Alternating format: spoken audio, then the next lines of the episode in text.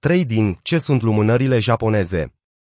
După ce am menționat despre lumânările japoneze în materialele trecute, acum este momentul să intrăm mai detaliat în înțelegerea acestui stil de analiză și trading prin care explicăm evoluția prețului pe piețele de capital.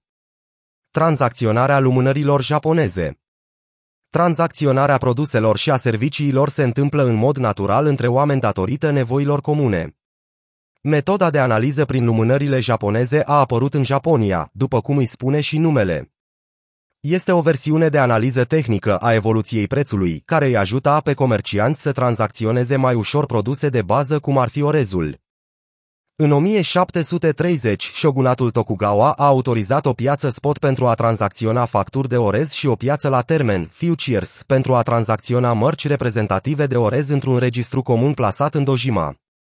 Aceasta a marcat înființarea unei piețe oficiale cunoscute sub numele de Dojima Rice Exchange, care a fost formată pe un sistem de apartenență ca membru și cu o funcție de compensare similară burselor din epoca modernă.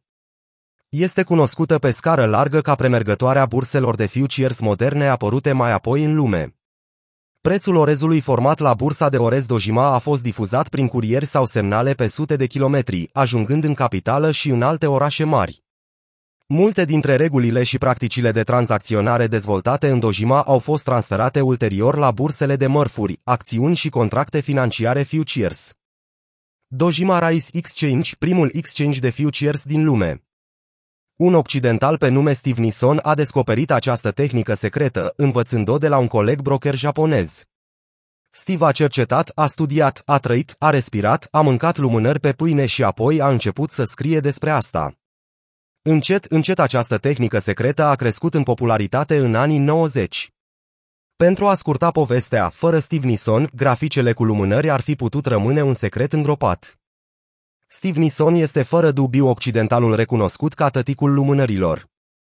Ce sunt lumânările japoneze? Lumânările japoneze sunt formate folosind deschiderea, vârful, minimul și închiderea perioadei de timp alese. Cel mai bun mod de a explica acest lucru este folosind o imagine. Lumânările japoneze pot fi folosite pentru orice interval de timp, fie că este o zi, o oră, 30 de minute, orice doriți. Ele sunt folosite pentru a descrie acțiunea prețului în intervalul de timp dat. Dacă închiderea este deasupra deschiderii, atunci este desenată o lumânare goală, de obicei afișată cu verde sau alb.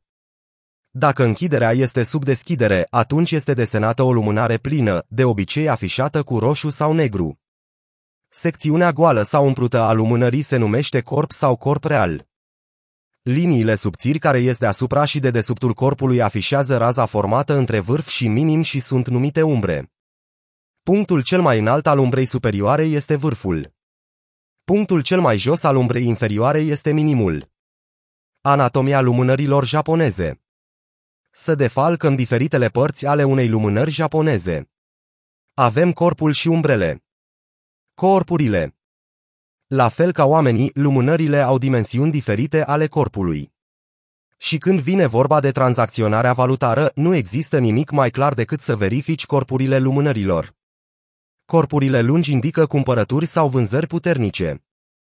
Cu cât corpul este mai lung, cu atât presiunea de cumpărare sau de vânzare este mai intensă.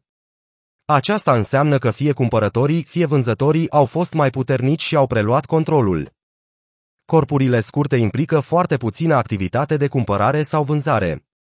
În limbajul comercial, tauri înseamnă cumpărători, iar urși înseamnă vânzători. Lumânările japoneze lungi, albe, arată o presiune puternică de cumpărare. Cu cât este mai lungă lumânarea albă, cu atât închiderea este mai departe deasupra deschiderii. Acest lucru indică faptul că prețurile au crescut considerabil de la deschidere la închidere, iar cumpărătorii au fost agresivi.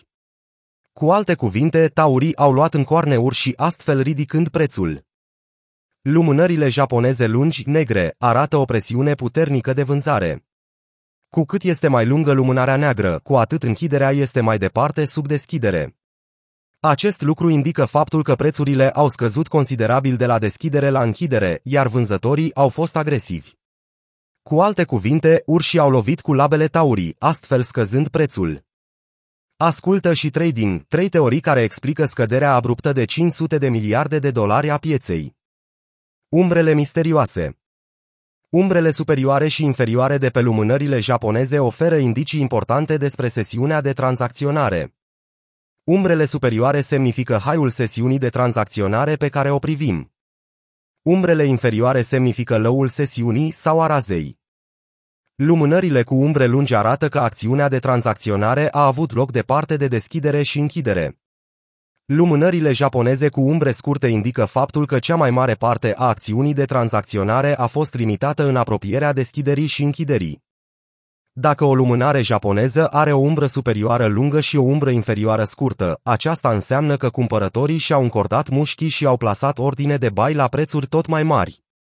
Dar, dintr-un motiv sau altul, vânzătorii au intervenit și au scăzut prețul înapoi, pentru ca în final să închidă sesiunea de trading în apropierea prețului de deschidere.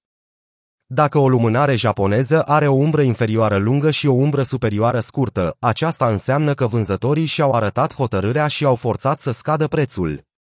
Dar, dintr-un motiv sau altul, cumpărătorii au intervenit și au împins prețul înapoi în sus pentru a încheia sesiunea înapoi în apropierea prețului de deschidere. Citește și trading, cum se tranzacționează suportul și rezistența.